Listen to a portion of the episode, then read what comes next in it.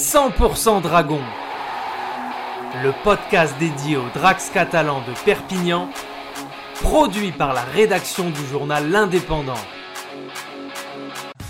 Jeudi, round de 4 de Betfred Super League, les Dragons Catalans se déplacent au DW Stadium de Wigan pour affronter les Cherry and Whites.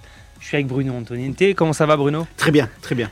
Alors, place à Wigan maintenant. À quel genre d'adversaire doivent s'attendre les Dragons Catalans ? Un adversaire solide, un adversaire qui vient de gagner 38-0 du côté de Castelford, une équipe très joueuse qui est la première de la Super League au niveau de l'attaque.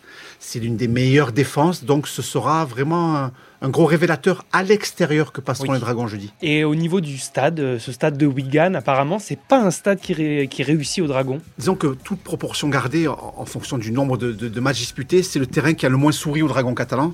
En 21 déplacements, les Dragons n'ont ramené que 2 victoires. La dernière en date, c'était en 2011. Elle reste sur 4 défaites consécutives. Cette équipe des Dragons au DW Stadium, aucun joueur français de l'effectif n'a gagné sur ce terrain. Benjamin Garcia, Julien Bousquet, Mika Gouldemont n'ont jamais réussi à prendre les points de ce stade si particulier en Angleterre. On compte sur eux pour conjurer le sort dès jeudi soir. Tu seras présent justement dans les tribunes. On aura ton compte rendu dès vendredi dans les passeports ? Exactement, dès vendredi.